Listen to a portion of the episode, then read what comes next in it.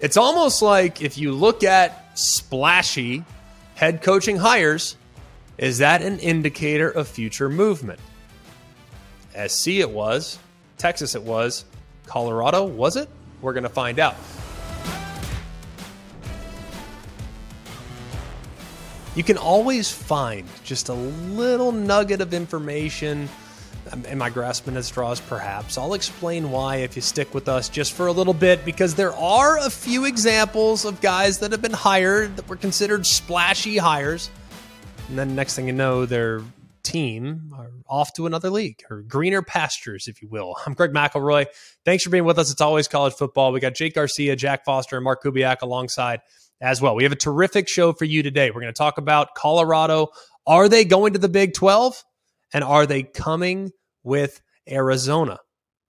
What does this mean for the Pac 12? What does this mean for the future of the league? Are they going to be able to continue to do business the way they've done business for a really long time if Colorado and Arizona leave? And then if they leave, maybe some other people follow. And then, of course, we're going to talk about the mailbag. A bunch of very interesting questions. Kirby Smart had some interesting comments last week about conference championship games and playing in the conference championship game might devalue some of the things that you did. We'll discuss that. I don't think he necessarily meant it the way it was interpreted by some, but we'll discuss that and say exactly why conference championships still matter, especially in a 12 team format with a couple tweaks that I think need to happen. We're also going to talk a little bit about the outdoor game being played at Ford Field. That's right, outdoor, not true. Was outdoor. Now it's indoor at Ford Field between Penn State and Michigan State at the end of the season. We'll talk about that game as well. And then, of course, we haven't had a chance to really hit it yet. We talked about it a little bit last week, tried to prepare you for it. Eight game versus nine game SEC schedule. So, a lot that we need to get to, but let's start with Colorado and the possible move to the Big 12. Are the Buffaloes en route back to the Big 12? I can't cite every single source. I just can't because I have gone through a laundry list of sources over the last handful of days said it's basically a done deal that Colorado and Arizona are heading to the Big 12. Now, what does this mean in the near term? In the near term, not a whole lot. But down the road, naturally, there's going to be some dominoes that are ultimately going to fall. Does this mean that they're going to come alone? Does this mean that the Big 12 are now possibly going to be bringing along Utah, Arizona State? Do they go after Oregon and Washington? All these things need to be flushed out, and I would imagine that they'll be flushed out very, very soon. Let's talk about it specific to Colorado and why this makes sense. I, I wonder too, and look, I'm I'm not a conspiracy theorist per se. I am a little bit, but not to the extremes. Like I don't believe that you know UFOs are going over our head and stuff like that. Are there UFOs out there? Possibly, but like I'm not. You know, I've seen weird objects in the sky too. I don't think they're aliens, right? So I, I mean, I'm not a crazy conspiracy theorist, but I do think that there are some parallels to when these administrators, when they realize what's going to be going down in the near term, they take a real big swing with their head coaching position in football. Now, let's just look at some of the options, okay? Texas, they had Tom Herman. Things weren't going poorly, by the way. Tom Herman and Texas had won a lot of big games. Now, granted, they hadn't won the Big 12. There had been several disappointing performances. There'd been several upsets in his tenure. But by all accounts, you talk to any person that had watched Texas over the course of Tom Herman's tenure, you wouldn't sit there and say, yeah, you know what? That's a program that's a dead end. They can't get over the hump. They just can't quite get it done. Nobody would have said that. But they decided to let Tom Herman go. They ultimately bring in Steve Sarkisian. And then six months later, they announce that they're heading to the SEC. Was there some type of arrangement being made by the administration saying, yeah, you know what? We're not going to be able to handle the new league with this guy? Whether they agree with that, whether I agree with that or not, it's not up to me. So let's look potentially at a guy that could maybe take us to the next level. They felt like that was Steve Sarkisian. They decided to move. Let's go next to USC. USC, did their administration think that there was at some point maybe going to be a move to the Big Ten. So, in order to get out in front of it, they say, yeah, who's the biggest, baddest dude on the block that would be willing to potentially come be the head coach of the Trojans? Oh, Lincoln Riley? Perfect. Let's swing on him. They give him a hundred plus million dollars. He's got that beautiful house right there in Southern California. And boom, USC is immediately a contender. And then Colorado this past off season. They think, you know what? We're kind of a middle of the road, bottom tier program with where we're at right now. We haven't done anything of significance with any level of consistency in quite a while. So we got to swing. They go out, they get Deion Sanders, arguably the biggest free agent in the coaching pool this past off season. All of a sudden, Colorado goes from an afterthought to the headline conversation of just about every single offseason storyline. So I'm not saying that there's necessarily an indicator with some coaching moves that have been made, but there's three examples in which they could kind of see what was potentially coming and wanted to upgrade their head coaching situation. Same can be said with what went on in the American, although it was a little bit different. I mean, the American FAU had a new head coach. Ironically enough, Tom Herman. Uh, Charlotte, new head coach. A handful of others, new head coaches. UCF, did they know that they were going to the Big 12 immediately? They get bringing Gus Malzahn. All these other things. You look at it, it's almost like if you look at splashy head coaching hires, is that an indicator of future movement? SC it was, Texas it was, Colorado was it? We're going to find out. Brett Yormark, though, the commissioner of the Big 12, has clearly been outspoken. I've heard from sources for months that they were heavily in pursuit of UConn, trying to get UConn into the Big 12, even though UConn had just left the American. They're back in the Big East. The football program is actually doing quite well under the circumstances under Coach Jim Mora. But the basketball program is what everybody wants. And obviously, they win the national championship. Now, well, hey, UConn, Gonzaga, you guys come on down. Everybody needs to be a part of the Big 12. Brett Yormark is going out and blazing that trail right now. So, am I surprised to hear that Colorado might be in line to jump into the Big 12? Not even the slightest bit. The one that surprised me to be completely honest, was Arizona. I thought Arizona would be in lockstep with Arizona State. I thought those two would kind of travel together. Not the case. Arizona State has a massive undergraduate population. They're obviously in the heart of Tempe, Arizona, which is right between Phoenix and Scottsdale. So I thought Arizona State would be a really appealing school to consider. Now, you look at where they're at with football up and down, but new head coach, new head coach. Let's take a swing. Let's go get Kenny Dillingham. Obviously, it wasn't working under Herm Edwards, so understandably that they would want to go in this direction. So they go get Kenny Dillingham. I thought that might be an indicator. Hey, maybe they're going to head with Arizona to the Big 12 at some point. I just never thought that those two schools would potentially, I guess, they're in lockstep. I never thought they'd get out of order in an effort to move somewhere together. What does this all mean for where things are going with the Big 12. Now, I think when you look at the Big 12's quality, top to bottom, you can make a really strong argument, really, really strong, that it is the third best college football league. Now, this year, this year exclusively, I think the Pac 12 would carry that banner. The ACC, there's going to be some high quality football being played in the ACC this year. We know Clemson's going to be pretty good. We hope that Miami bounces back. Everyone's really bullish on Florida State. What is North Carolina going to do with Drake Maye? What is NC State going to do with Brennan Armstrong? So I'm optimistic about the ACC, but right now I think the Pac 12, with how many quarterbacks come back, how much experience is on a lot of those rosters, the Pac 12 probably number three. But I tell you what, 3B, 3C, kind of feels fairly even across the board. But down the road a little bit, think about where the Big 12 is going to be. BYU has won a national championship, albeit not in my lifetime. It's a team that's won a national championship, national and in some cases international following, and a program that has played as an independent against top tier competition for a really long time. UCF has won a national championship. Whether you want to count it as a national championship is up to you, but in the bounce house, 2017 national champs. There was a publication that awarded them a national championship. Not saying you have to acknowledge it, but for all intents and purposes, we will acknowledge it here. Cincinnati, a team that's been in the playoff. Houston has been a team that has won New Year's six games. We're talking about four new additions that have been big time difference makers for quite some time. And you think about Oklahoma State. Think about Oklahoma State in the last decade.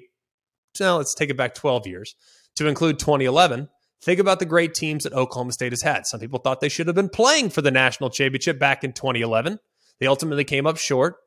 But either way, a program that has been sustainable for quite a while. TCU, playoff team, on the cusp of being a playoff team multiple times. Baylor has been on the cusp of being a playoff team multiple times. Kansas State just won the league last year. Doesn't look like they're going anywhere right now. So look at the quality in the Big 12. And albeit maybe not the biggest brands, I can live personally as a diehard college football fan. I'm not necessarily going to be moved by brands the same way other people will. I get that. If you're a casual and you see a an Ohio State game up against USC, yeah, that's going to move the needle. Will be will for me too. But I'm going to be just as intrigued by watching Oregon State play against South Carolina. OSU, USC, yeah, I'll watch both. I prefer the Trojans against the Buckeyes.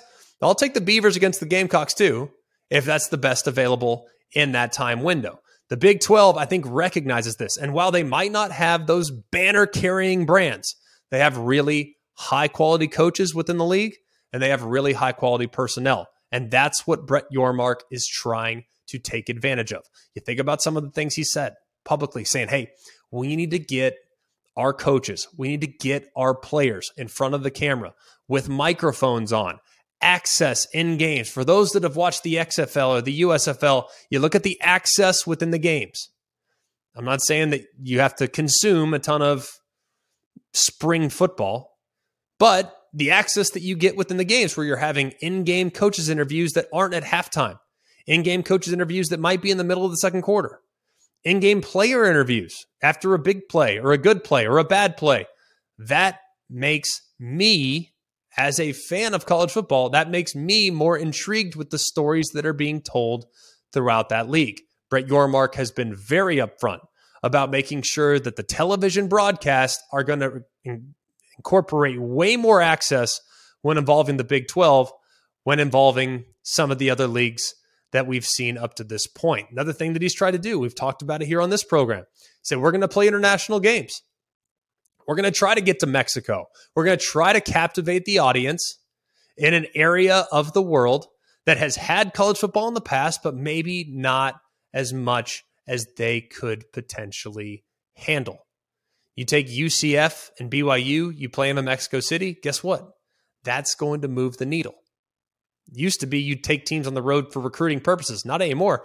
Now it's about generating fandom. And if you start playing enough games with your teams in the Big 12 down in Mexico City, there's going to be a contingent of fans in Mexico City that's going to support some of the brands within your league. So Brett Yormark's been really outspoken about that. And then the continued aggressiveness to try to improve the number of teams. Now, I've always said right now in college football, there is strength in numbers. Now, you don't want to water down your product. Okay. You don't want to add teams just for the sake of adding teams. That would be doing yourself a disservice. When the distributions are as follows, say you're spending 44 million, 50 million a year per school. Well, if you add a school that's not going to generate that much buzz, are they carrying their weight? I can't answer that. Probably not, right? Let's say, for instance, for simple math purposes, everyone in the Big 12, 50 million bucks each. That's what everybody gets with the new deal when it kicks in here in the next year or two. That's what everybody will get. Simple math. You bring in Arizona, are they worth 50 million? I don't know. You bring in Colorado with what Deion's already done, are they worth 50 million? Perhaps. And you think about where Deion played his professional football. I know he's with San Francisco for a bit, but when I think Deion Sanders, I think about Dallas. I think about the Dallas Cowboys. I know that he was in the running just a couple years ago to be the head coach at TCU. He was one of the finalists alongside Sonny Dykes. Why? Because of his connection to the Dallas Fort Worth area. And they think that he's going to be able not just recruit nationally, but do a great job recruiting in the Lone Star State. It all makes sense when you start to align some of the stars that have happened over the last couple years. I love what's going on in the Big 12.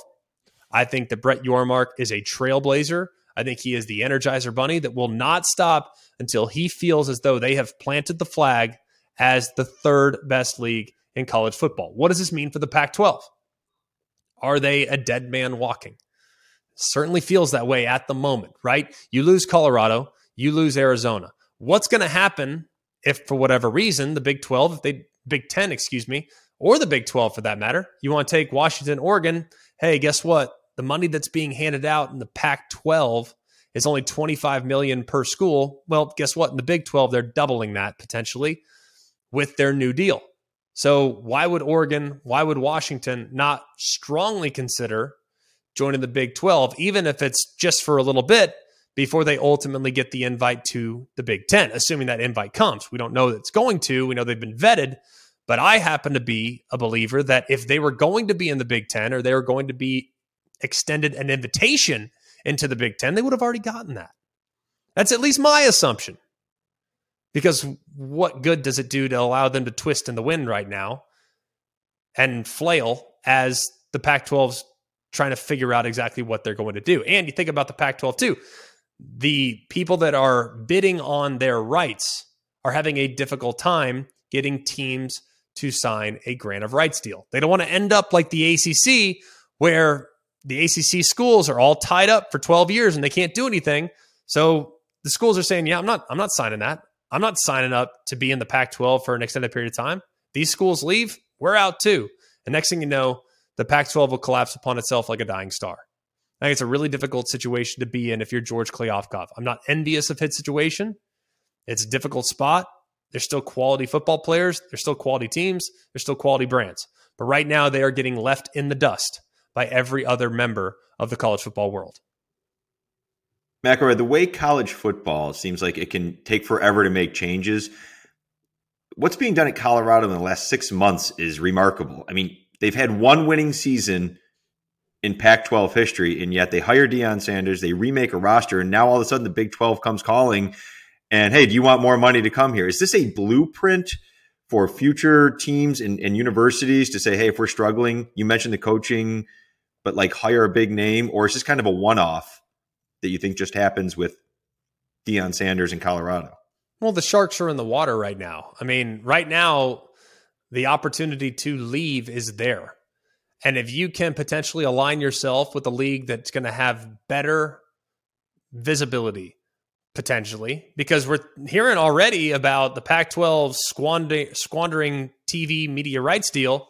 And right now, Big 12, they got a rights deal. They have solid partners that are going to put their games on a big time platform. The Pac 12, they might very well end up with a exclusive deal with a streaming service that won't have the distribution of a Fox or a CBS or an NBC or an ESPN would have. So not only financially are you better served going to the Big 12, but also from a program visibility standpoint, you're better served going to the Big 12 as well. So the Sharks are circling. Brett Yormark is going after every team that will listen. I know he's got a lot of irons in the fire as far as trying to figure out, hey, you, would you be interested? Would you be interested? Would you be listening? Would you be listening? I know there's a lot of speculation, but I happen to think all the speculation is real. And I happen to think too that Colorado would be really well served getting back into the Big 12, a league where in the early 2000s they had a ton of success. Summer is just around the corner and it might be the best one yet, thanks to Summer of Dash Pass from DoorDash. With a Dash Pass membership, you can save big now through July 19th on swimsuits, beach snacks, sunscreen, and more. With Summer of Dash Pass, you'll enjoy $0 delivery fees and reduced service fees on all eligible orders, making it easier and more affordable than ever to stock up on your favorite summertime essentials. That's not all. You'll also get access to thousands of offers nationwide, ensuring that this summer is one to remember. So kick back, relax, and let Dash Pass help you experience the best of your neighborhood for less. Experience a summer like no other. Best your best summer with a Dash Pass membership from DoorDash today. Sign up for Dash Pass now and you'll receive your first month free. Plus, when you use our promo code, get 50% off up to $10 in value when you spend $15 or more on your next Dash Pass order. When you download DoorDash app and enter code ACF Summer. That's 50% off when you spend $10 or more on your next Dash Pass order when you download the DoorDash app and enter code ACF Summer. Don't forget code ACF Summer for 50% off your next order. Subject to change, terms apply. This podcast is proud to be supported by Jets Pizza, the number one pick in Detroit style pizza. Why? It's simple. Jets is better. With the thickest, crispiest, cheesiest Detroit style pizza in the country, there's no competition. Right now, get $5 off any eight corner pizza with code 8SAVE. That's the number eight, S A V E. Go to jetspizza.com to learn more and find a location near you. Again, try Jet's signature eight corner pizza and get $5 off with code 8SAVE. That's the number eight, S A V E. Jet's Pizza. Better because it has to be. As always, we love to interact with our listeners as often as we can. You guys are coming out of the woodwork, man. We have so appreciated the interaction. We have so many questions we have to get to. It's almost to the point in which we're almost the littlest bit overwhelmed. I promise we'll get there, but keep sending them in, man. When they are applicable to the show that we're doing today, we're going to try to get a question in from a listener because we love the interaction. Always collegefootball at gmail.com, always CFB on both Instagram and on Twitter. So on our social media channels, also give us a follow, if you will, on there as well. Always CFB on both Instagram and on Twitter. Here's where we're going today. All right, first one comes from Steve in Atlanta.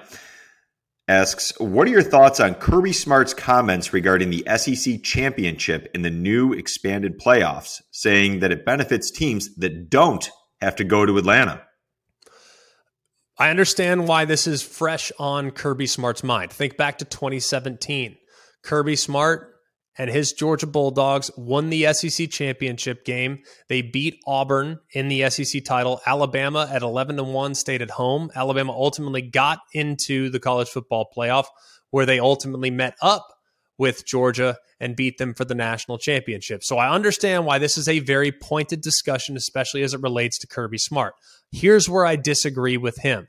One, I think a first round bye is massive massive. And the only way you can get the first round bye is by playing in and winning the SEC championship game.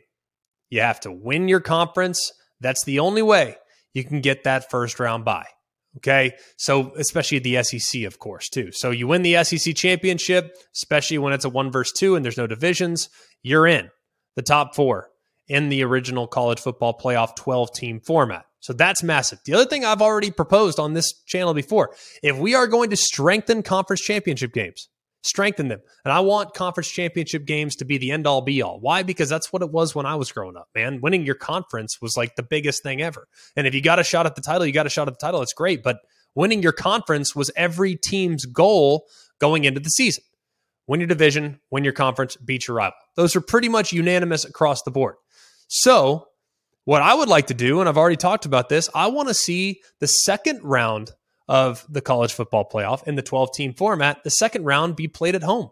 I'd love to see that. Now, the first two years, not going to happen. They're going to be part of the New Year's Six. Now, of course, you win your conference, you're going to get geographic, I guess, advantages. So if you're Georgia, you play in Atlanta, depending on the year. If you're Georgia, you play in or in Miami, depending on the year. If you're Texas, you play in Dallas. If you're, you know, Ohio State and you want to go to the Rose Bowl because it's familiar terrain, that, that's where you might go based on geographic advantages. So there are some advantages, obviously, to winning your conference title, even in the current format. But remember, this is a two year trial period. There's two years where we're going to look at everything. Does it work? Does it not work? Let's adjust this, adjust that. Let's see how things work out. So you're going to likely get to an opportunity where you host a game on your home court or on your home field at some point in the future. I personally would love that. I'd also like to see something put into the college football playoff format that if you win your conference, okay, you even if you don't get a first round bye, because remember, there's six automatic qualifiers. There's six automatic qualifiers. if you win your conference, you're ranked one, two, three, four, five, six. Meaning teams five and six that don't get that first round bye, you already had to play in your conference title game. You already won that game. That to me feels a little bit like a playoff, especially for some leagues, especially in the group of five. That already feels like a playoff game. You should, at the very least, get to host the first round playoff game.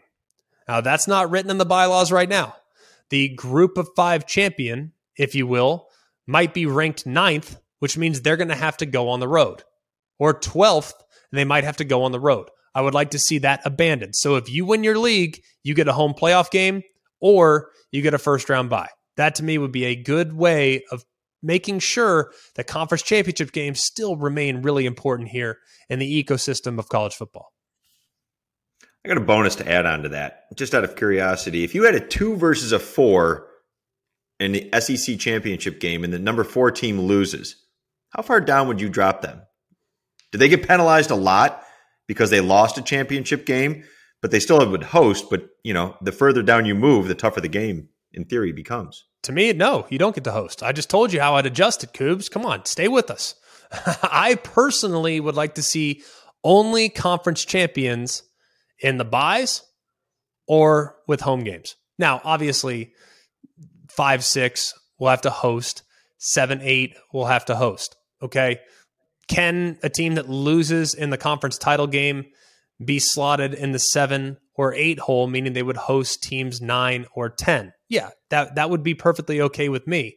You do get penalized a little bit for putting it all out there, but guess what? You win. Look at the reward. You get to either host or you get to first round bye, which is massive. So uh, I think that there's going to be some tweaking to be done there and something that will need to get adjusted. But yes, I think there should be something on the line to conference title game. You lose, even if it's against really high quality competition. Guess what? You get bounced out. You might still host, but you might not. Now you're at the mercy of the committee. Okay. Moving on. Kevin from Ohio. The SEC has been beating their chest, rightfully so, for the last 15 years. But after choosing to stay at eight conference games in 2024, seems like they took the easy way out. Do you agree?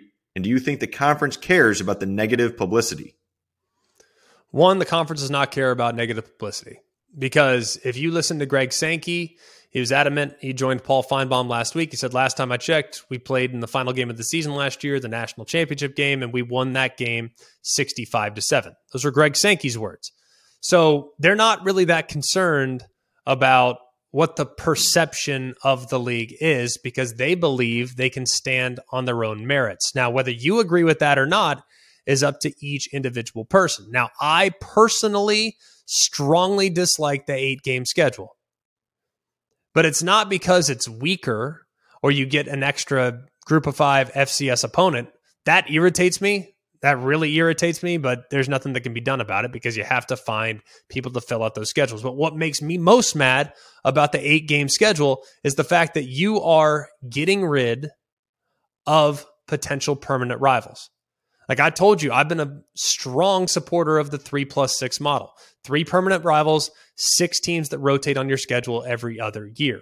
That's the way I would do it because I think that games like Alabama and LSU should continue to be played. I think Auburn and Georgia should continue to be played. I think Texas and Texas A&M should be played every single year. But in a 1 plus 7 model, that obviously can't happen. What I would say is that while everybody is really furious with the SEC right now, understandably so, totally get it. I'm frustrated as well. I want the best possible games each and every week for the fans. I want the home scheduled to be massive for the season ticket holders. I want the best games possible.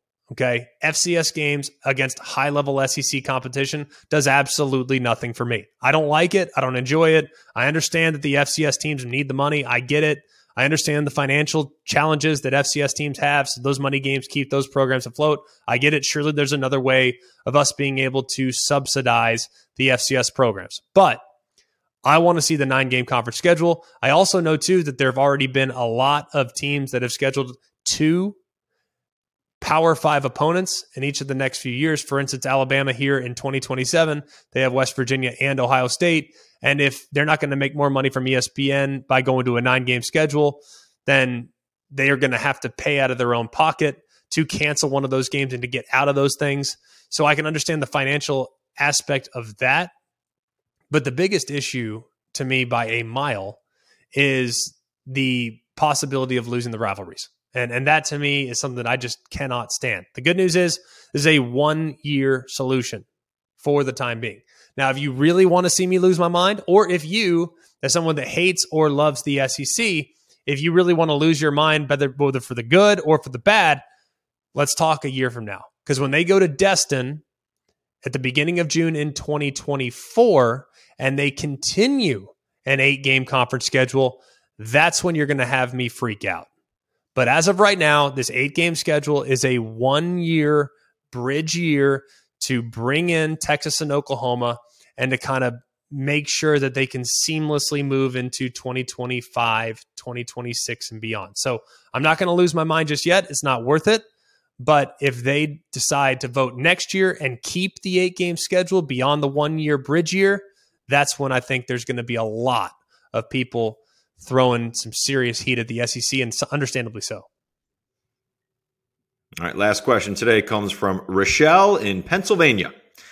Do you like the Penn State Michigan State game moving to Black Friday at Ford Field? It takes all the elements out of the game, and there are a lot of people with mixed feelings about it. I'm fine with it being played on Black Friday. I am not fine with it being played at Ford Field. Uh, and I, I, we've talked about this already a little bit when we discussed the Big Ten situation with Ohio State, Penn State, and Michigan, and how there's kind of an unwritten rule, or it is written, but you know they don't talk about it that they don't play at night in November. And I and I get that. Look, I know it's cold up there. I played for the Bengals. Like I know that it's really cold. They're in Cincinnati or in Ohio or we played against the Buffalo Bills in week 17 multiple times. Like, I, I know it's cold. I get it. But to me, what makes Big Ten football awesome are the elements. What you might have to play at Wisconsin in two inches of snow. Like, that's unique. When we watch MACtion on Tuesday nights, how cool is it to see these guys going out in sub zero temperatures at times and leaving it all on the field? It's synonymous with that part of the world. Like when I think about Michigan, the state of Michigan, not the university of or Michigan State, the state, the actual state itself, when I think Michigan in late November, I think snow, I think frigid temperatures, and I think tough people that go out there shirtless, paint their chest, and just bear it throughout the course of the game. And the fact that they're trying to make it easier, I just don't understand what the thought process is. I mean, lean into that. Like lean into that. When I watch games in the FCS in the playoffs, I saw a game a couple years ago at Montana and it was 14 below zero. Cam Newton was in the stands. You couldn't even see him because he was so wrapped up because his brother was playing on the other team. Like, embrace that.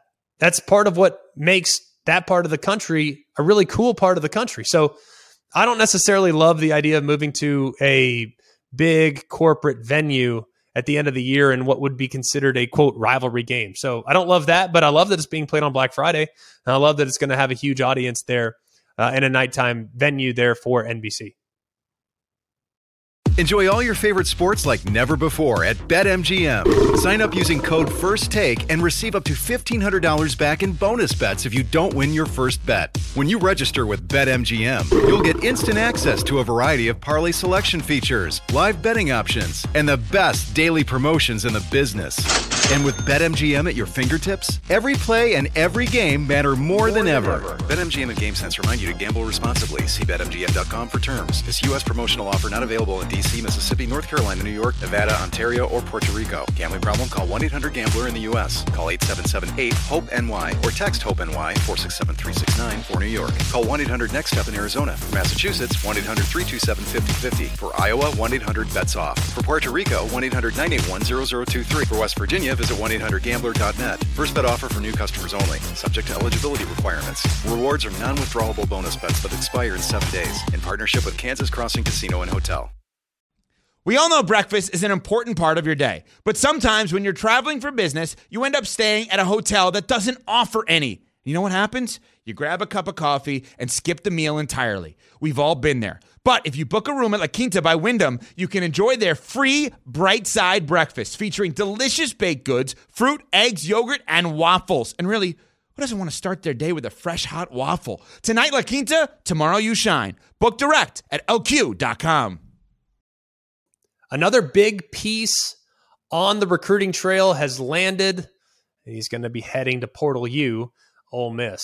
Zakhari Franklin, formerly of UTSA, has officially announced his intent to transfer to the Ole Miss Rebels. Now, why is this significant? You might not be that familiar with Zakhari Franklin. Well, you need to familiarize yourself quickly. The guy had 1,100 yards last year, 15 touchdowns, which was second nationally in all of college football. This is a massive get for Lane Kiffin because if you look at when Lane Kiffin has been at his best as a play caller, and he's not going to necessarily be calling the plays, Charlie Weis Jr. will, but either way, long, long story short, Lane Kiffin, Kiffin's offense works best when they have a super dynamic wide receiver that can play inside and out and especially a guy that can that can do a lot of things in the slot. You think back to his time at Alabama, how he moved Amari Cooper around. You think back to his time at Alabama, how he moved Calvin Ridley around. You look at his time early on with what he did with Elijah Moore at Ole Miss, and now he gets the opportunity to bring in a real, real difference maker in Zakhari Franklin from UTSA. He's going to go alongside another guy from the portal and Tre Harris, who's kind of your bigger body, more of a possession guy. And then Franklin's kind of your do it all guy. And then, not to be outdone, Quinshon Judkins returns for his second year at running back. So when you look at Ole Miss's schedule and you just go all the way down the bottom, we've all talked already about the SEC West and the perceived strength at the top of the league. We know that LSU's legit. We know that Alabama's legit, and we think here at Always College Football, or I think, uh, I won't put it on Coobs, Jack, and Jake. I think Texas A&M has a big bounce back year, but I had thought that those three had kind of separated, and the bottom four were kind of interchangeable. Any given week, someone could beat someone else. Now I'm feeling more confident with the arrival of Franklin, some of the other pieces, including what might be an improved Jackson Dart, what could be, if Jackson Dart loses his position to Spencer Sanders, a healthy Spencer Sanders, some of the pieces that they've added along the defensive line, and Pete Golding defensively, who's the new defensive coordinator. You look at Ole Miss, man, they are going to be a real problem here in 2023. I think you can buy low on them right now. I'm just telling you, buy low right now because they will pull off an upset. I don't know where it's going to come. I'm not going to predict it right now. There will be an upset pulled by Ole Miss this year, and I would not at all be surprised if this is a team that is eight wins plus if they can pull off one of those big upsets. So, non-conference schedule very gettable. And you take into account an SEC SEC West schedule, which is a grind, no doubt about it. You get Vandy as your crossover. You have some other opportunities to potentially pull off some upsets, but man, Ole Miss could be a problem. Don't sleep on the Rebels this year, especially if they can improve along the defensive front, which I think they've already have with some of the additions they've made in the transfer portal. That'll do it for us here at Always College Football. Please like, rate, and subscribe. And I can't stress that enough. You guys took to that last week, and I really appreciate it too. It helps us out a lot. We're trying to spread the word.